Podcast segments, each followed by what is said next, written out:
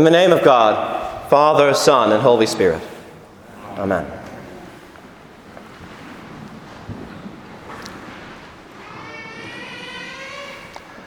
When I was young, and I know many of you may consider me young now, but when I was younger than I currently am, I was scared of the dark. I didn't like it.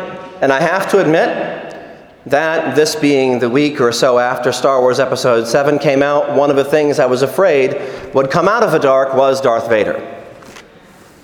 Fortunately, that never happened. But the dark changed everything, at least in the room in which I had lived. Imagine a child's room, brightly decorated, bright paint, children's pictures, stuffed animals meant to give comfort, toys, blankets, everything there. And then the lights went out. And everything changed, although it hadn't changed a bit. Everything looked different. What had once given comfort now looked a little suspicious. The human eye, not able to see color in dim light, lost the brightness of the colors on the wall.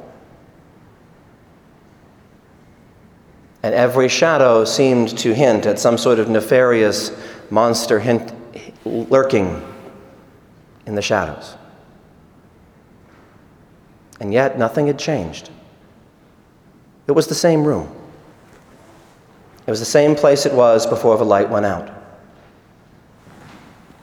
In the beginning was the Word, and the Word was with God, and the Word was God. Jesus Christ was in the beginning. All things came into being through him, and the world in which we find ourselves is the craftsmanship of a loving God. Now, John tells us that Jesus' coming was light, and the light for all people. And that is true. And nothing can extinguish that light, that's certain. But there are times in our lives where, either due to grief or sorrow, either due to any form of blindness, due to decisions we make, for any reason, there are times where we don't see that light.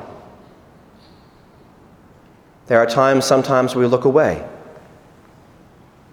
Times where grief grips our heart. And the world looks very different. Sometimes those things happen to us, sometimes those things happen because of us, and sometimes those things happen despite us. But we live in a world that is not as bright as God intended it to be at, at the beginning of creation. Although that does not mean that God's plan for creation is in any way set aside, just like the bright colors in a child's room will come back with the rising sun. Just like those things that were created to give life and light and joy, when the light comes back, bring joy again. This is how God made the world in which we live. The thing we remember this day is that God's love is relentless. It will not leave us alone, it never has. We fell. God fed our primordial ancestors. We fell. God reached out to the patriarchs. We fell. God reached out to Israel in captivity through the words of Moses. We fell away again and again and again, and I could go through every prophet of the Old Testament, and each one of them was God's relentless messenger telling Israel that they were loved and that God called them back.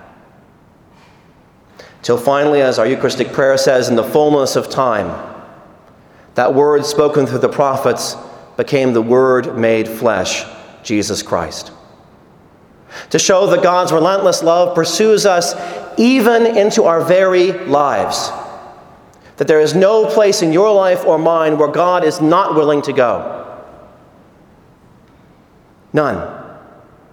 And the miracle that we remember today, the miracle that we observe, is that God, who flung the furthest star in the furthest galaxy, God, who is so much greater than we can possibly comprehend, becomes a human baby, smaller than Lucas, smaller than the baby we're about to baptize,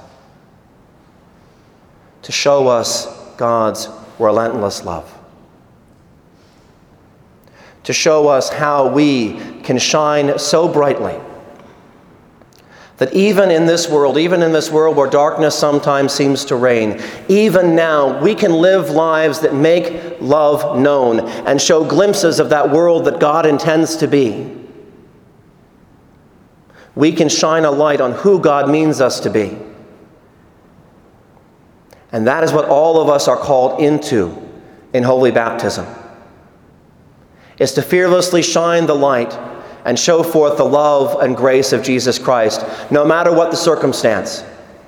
No matter what happens, there is never a time where we are willingly supposed to let our light be silenced. It's in children's songs, it's in hymns. We all know it, or maybe many of us do. Hide under a bushel. No, I'm going to let it shine. It's there. The message comes again and again and again. My brothers and sisters, God, who made all things, became flesh for us, entered into this world where the shadows are present that we might see light. And John proclaims that that light will never be extinguished by the darkness. And the act that we do today of bringing another into the family of Christ, bringing another into Christ's church, is a sign of hope that the darkness will never overcome the light of Christ. For it cannot. Shadows are powerless when light comes. My brothers and sisters, Christ is made incarnate for you, for me, for all of us. And no matter how dark things may look at times, there is always hope. So if you see shadows, turn and look for Christ. We've been given glimpses. Look to Holy Scripture. Look to one another. Look to the sacraments of the church. But above all, look to the Word made flesh, Jesus Christ, given to show God's relentless love. Amen.